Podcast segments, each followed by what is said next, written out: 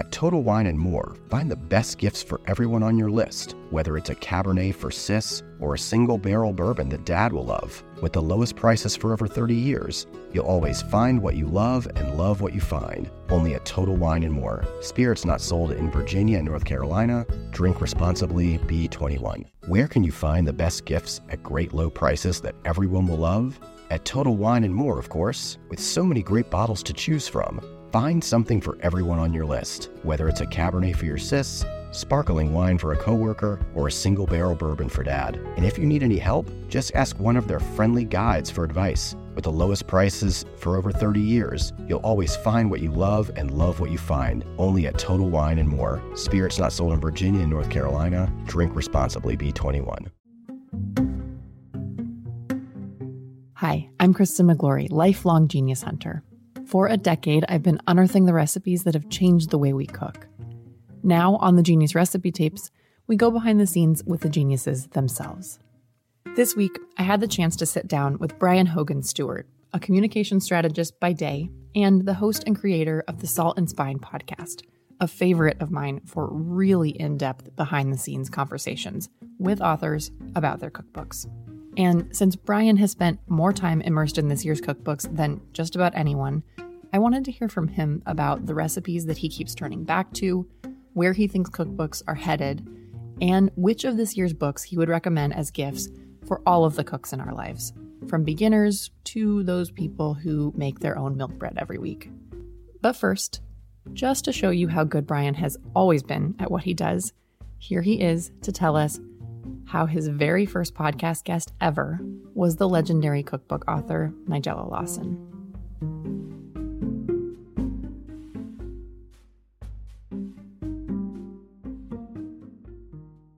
We decided there's no one better to start with than her. It's like, if you're going to start a cookbook podcast, it should start with Nigella. So it just kind of worked that way. And she was just one of my favorite guests. Other than you, of course, and many others, but I've had so many wonderful people, but she was so gracious and just such a joy to talk with, and was so immersed in the conversation and really engaged, and was just such a wonderful person to have on. So it's not even just that your first guest was Nigella Lawson. You had a whole season's worth of guests who had never heard you on a podcast before. Yeah. That is even more amazing that you lined up such esteemed guests. I guess that's what I'm curious about is like, how is that part of your work in communications that you knew how to explain to them what the concept was without really having something to point to? I think that was a big part of it. I'm a communicator by trade, and I've done this for so many years in terms of crafting messages and conveying things in the way that they need to be conveyed in order to get what you want. But it still kind of surprises me when I think back to that time and just cold emailing all of these people and their publicists. For that first season, my producer and I, we got almost everybody that we wanted. I think there was one person we really wanted that first season who said no. But other than that, we got Nigella and Jacques Pepin and Diana Henry and all these incredible people. I had no sort of background in audio. I hadn't done podcasting or worked with audio much before that, but something just kind of clicked and it felt right. And it's like, the premise is I want to talk to cookbook authors. I want to learn more about their inspirations, their work, what drives them, how they actually approach the work of creating a cookbook, and what better way to do that than actually sharing that conversation with the world. And it was a wonderful experiment that has been really successful and a lot of fun. I hope that is so inspiring to people who are listening, that if you have something you really want to make happen, just go big, put in the legwork, do all of your research, get yourself well set up, and then it can happen. Yeah. And that's not to say it wasn't terrifying. Like, it was kind of terrifying because I'm like, this is probably my one shot, right? Like, you don't get to just ask Nigella every week if she can come on your podcast. So I think it was still kind of terrifying. I had a belief that somebody would be interested in this concept, and that somebody would be interested, hopefully more than one somebody, that people would be interested in a podcast that focuses on going deep with cookbook authors and understanding that craft. And so that vision, I guess, really just sort of guided me. It sounds like also your genuine passion and curiosity for cookbooks also was was driving you, in addition to all of the research and preparation that you had done into the actual interview. I can tell from your interview style, both from having been interviewed by you for Genius Desserts back in 2018 and also just listening to your episodes, you clearly really get to know these cookbooks and these authors inside and out. Do you find yourself cooking from the books a lot? Yeah, I do. And, you know, especially in the pandemic, I've had a lot more time at home to be cooking from books. But I think that is a big part of how I approach Salt and Spine, is ensuring that I really am not going into any interview cold. Mm-hmm. We had Chris Ying on a while back, cookbook author and former editor of Lucky Peach magazine, and he called us the most well-researched podcast in America, which I now love to share with people, because I'm like, I do, you know, it is really important for me.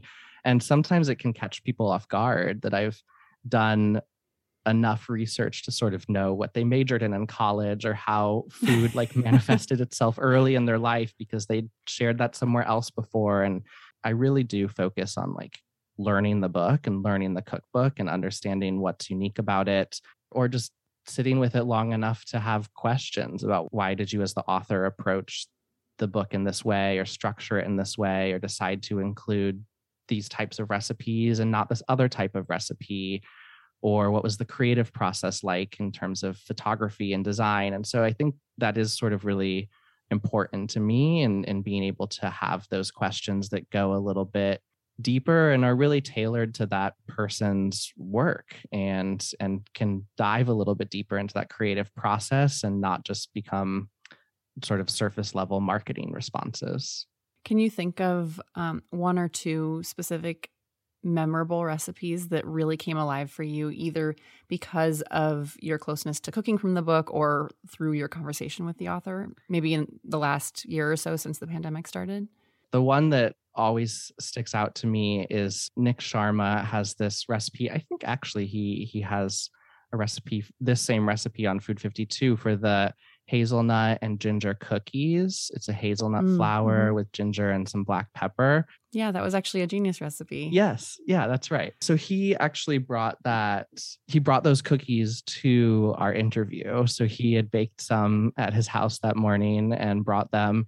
And so we sampled them before we sat down and had the conversation. And those are now a staple in my house. We make those all the time. But it's a really unique recipe. As you know, it's gluten-free, and it's just these really inventive flavors in a cookie recipe. It really speaks to his work as an author because it is really representative of a lot of the elements of his life. There's an Indian influence. He was born in India. He's a scientist sort of by training as well. So there's this element of that recipe being scientific in the way that he approached it and the way that he created it.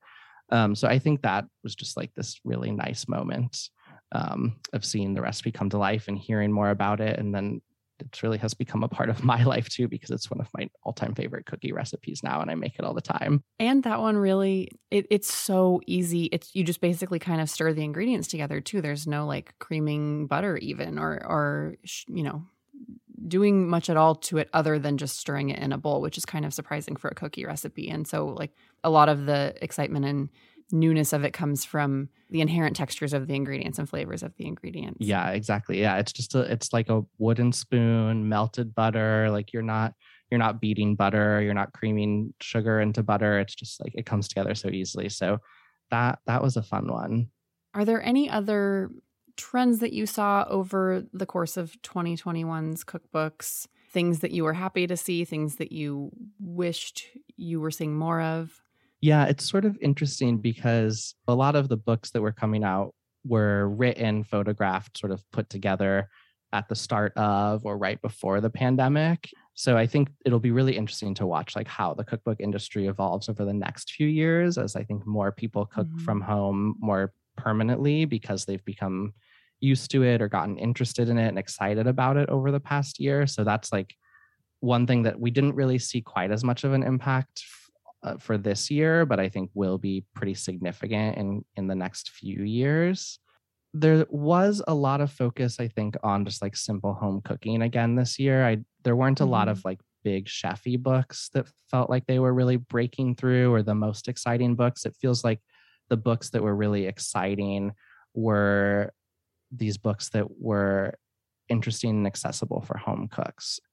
Julia Turshen, she had a new book called Simply Julia that is really simple recipes. And if folks are familiar with her work, she tends to have pretty small ingredient lists. Things come together pretty quickly. She did a whole book on leftovers a couple years ago. So that's like an element that sort of carries through, and they're often leftover friendly or can be sort of big batch friendly recipes.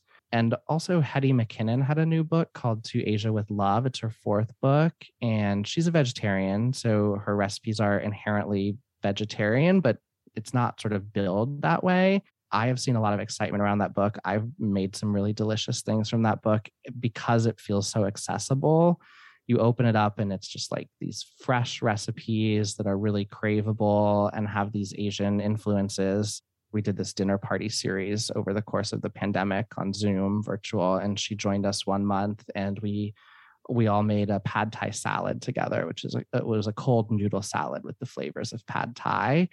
And it's just really this exciting book. So that's another one that I think is really great for home cooks.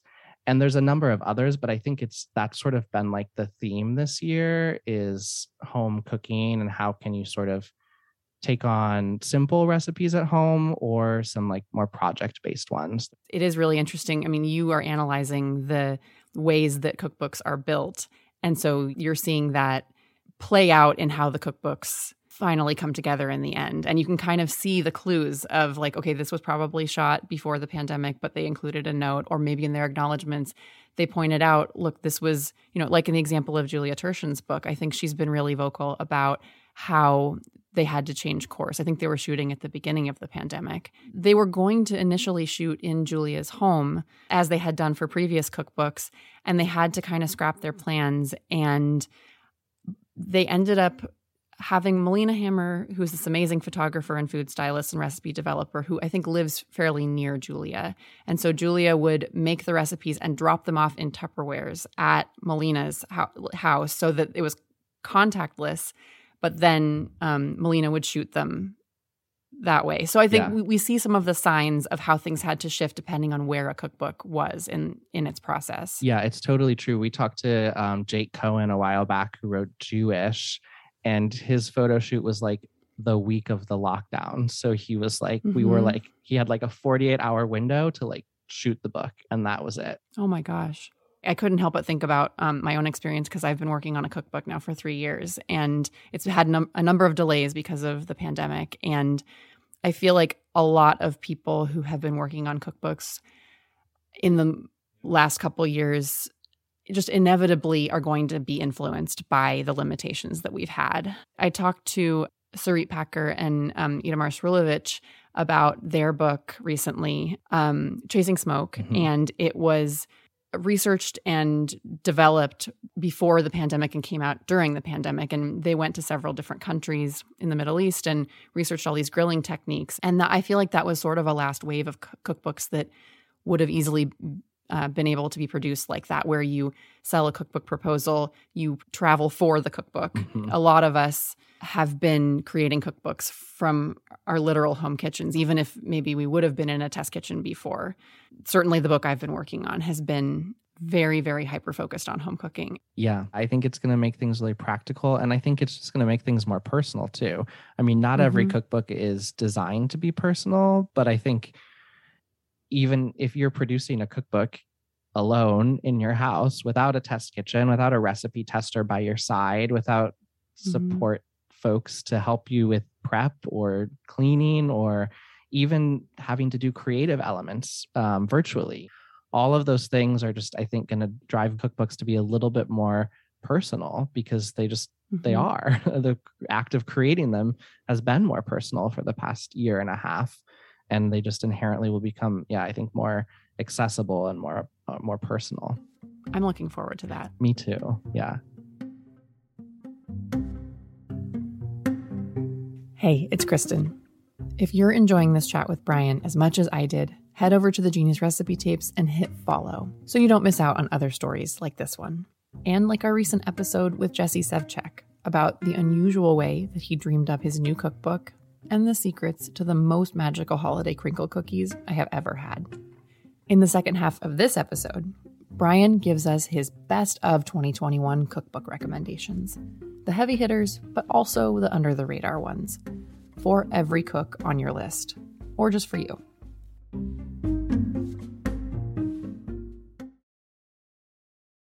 You reach for the top olive oils and invest in the best pans. But in the kitchen, how well do you care for your greatest tool, your hands? When mine take a beating cooking and cleaning, which is often, I use Bag Balm to work its wonders on my poor, distressed skin. Created 125 years ago on a Vermont dairy farm, their soaps smell great and clean hands without stripping moisture, and their fast-absorbing lotion means I can quickly get back to cooking. Treat your hard-working hands to Bag Balm, every chef's best friend. Use code FOOD52 for 20% off your order on bagbalm.com. Good through 2024.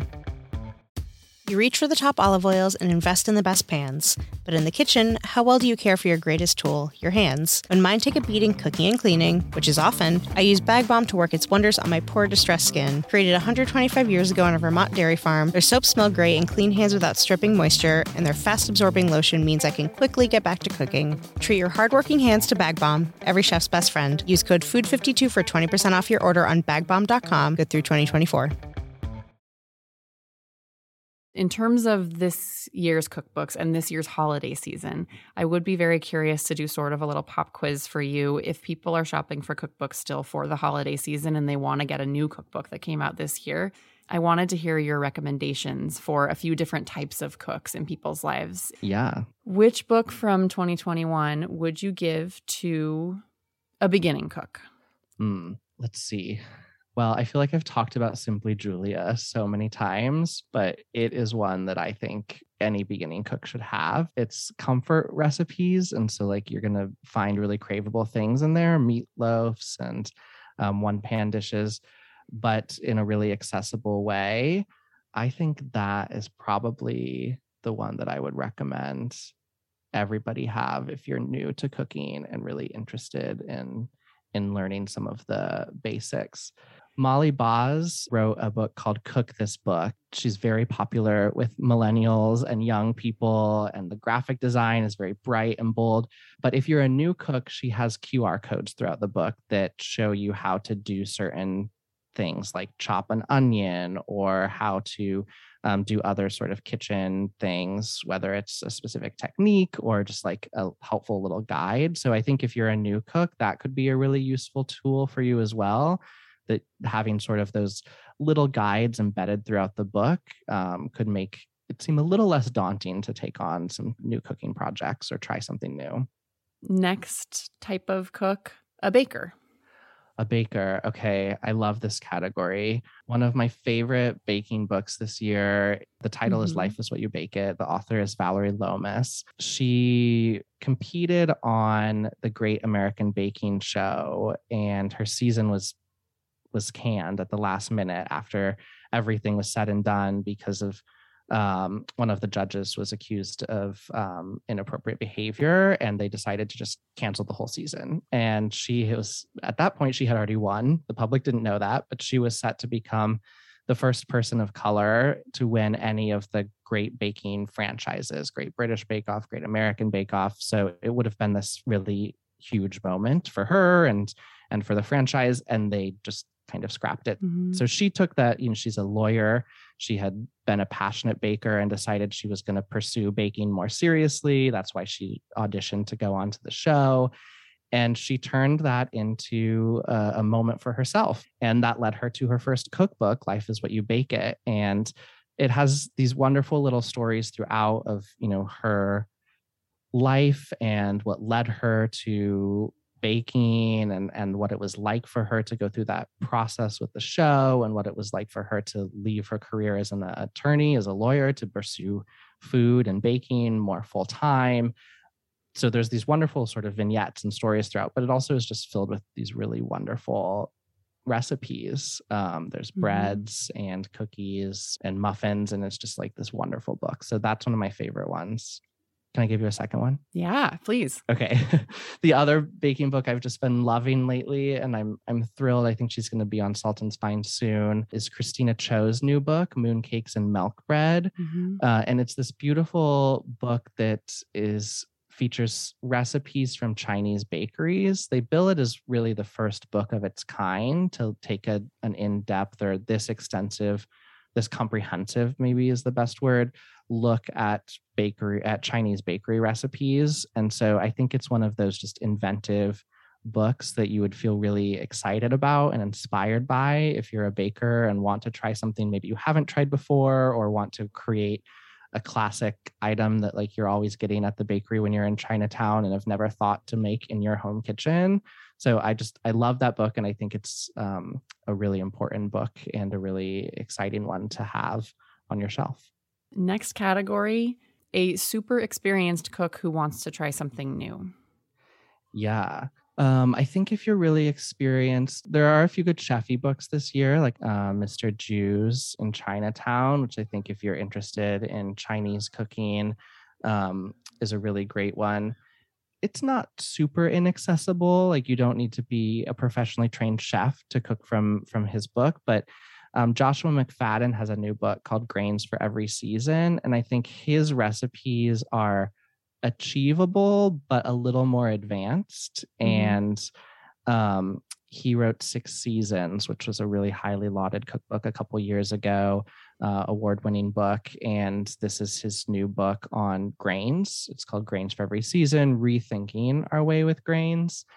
And I feel like that's just a really inventive one with really unique flavors. I haven't cooked from grains from every season yet, but I've cooked a lot from his first book, Six Seasons.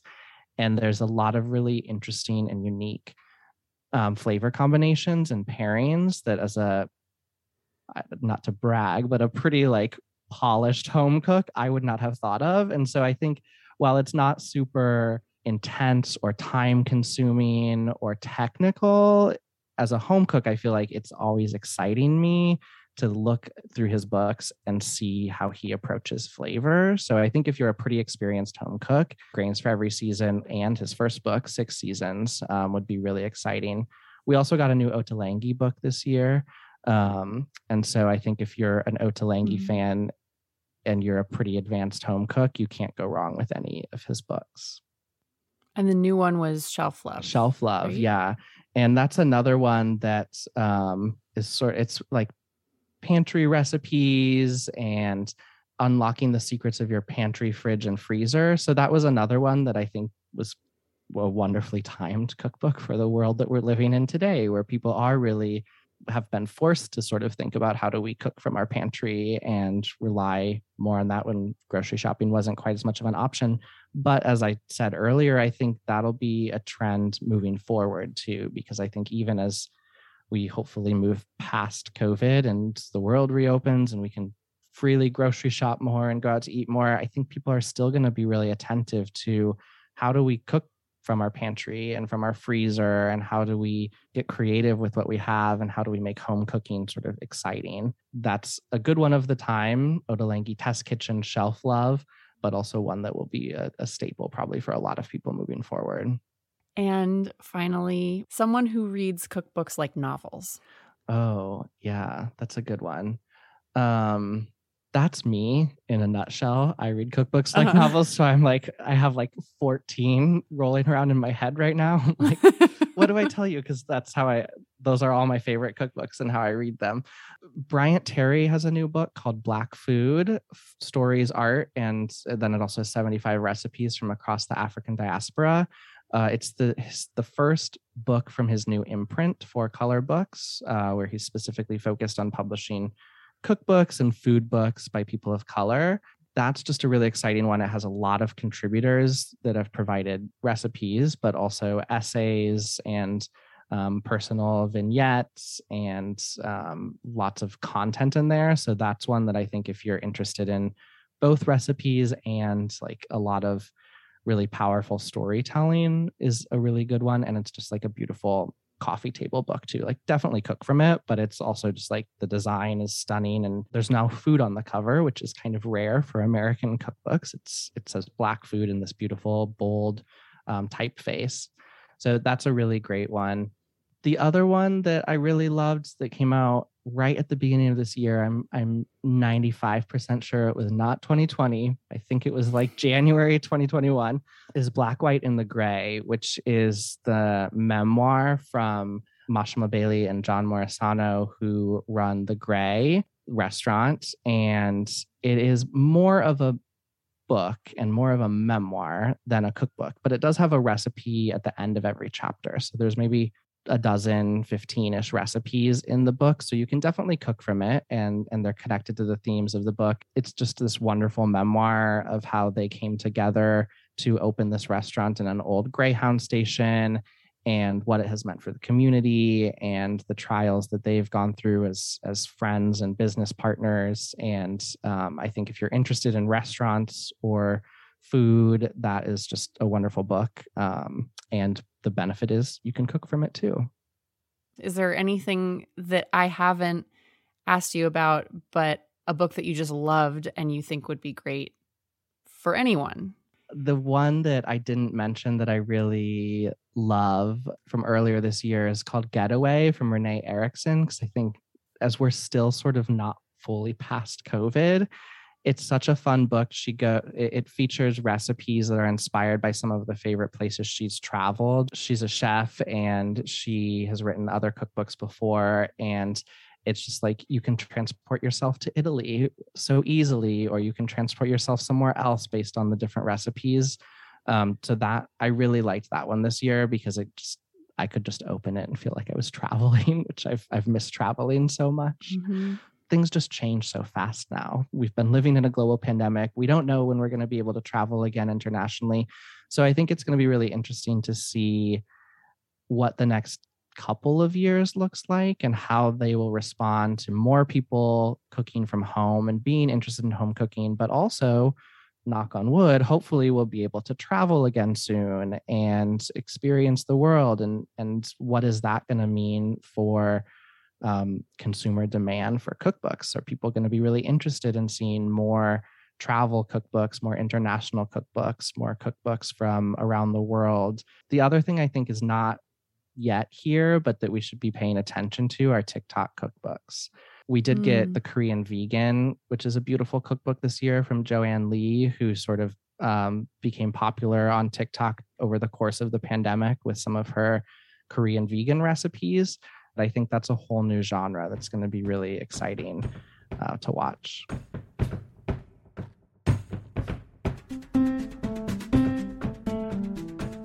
Thanks for listening, and my thanks to Brian Hogan Stewart, the host and creator of the Salt and Spine podcast. And by the way, if you're looking for a gift for someone like him, who already seems to own every cookbook that they would ever want, Brian suggested that vintage cookbooks can be an especially meaningful way to go. For example, he and his wife were married in New Orleans, and so for their first anniversary, she gave him an old copy of a Times-Picayune cookbook. Two independent cookbook shops that I love to turn to for gems like that are Kitchen Arts and Letters and Bonnie Slotnick's. This week's show was put together by Cora Lee, Amy Schuster, and Emily Hanhan. If you discover a Genius cookbook over the holidays, I would always love to hear from you at genius@food52.com, or just tag me on Instagram @Miglorious. And if you like the Genius Recipe Tapes and the Food 52 Podcast Network, the very best thing that you can do to support us and to help other people find the show is to take a moment to leave us a 5-star rating or review. Or send this episode to someone you know who has almost finished reading that cookbook on their nightstand. Thanks so much. Happy holidays. Talk to you next week.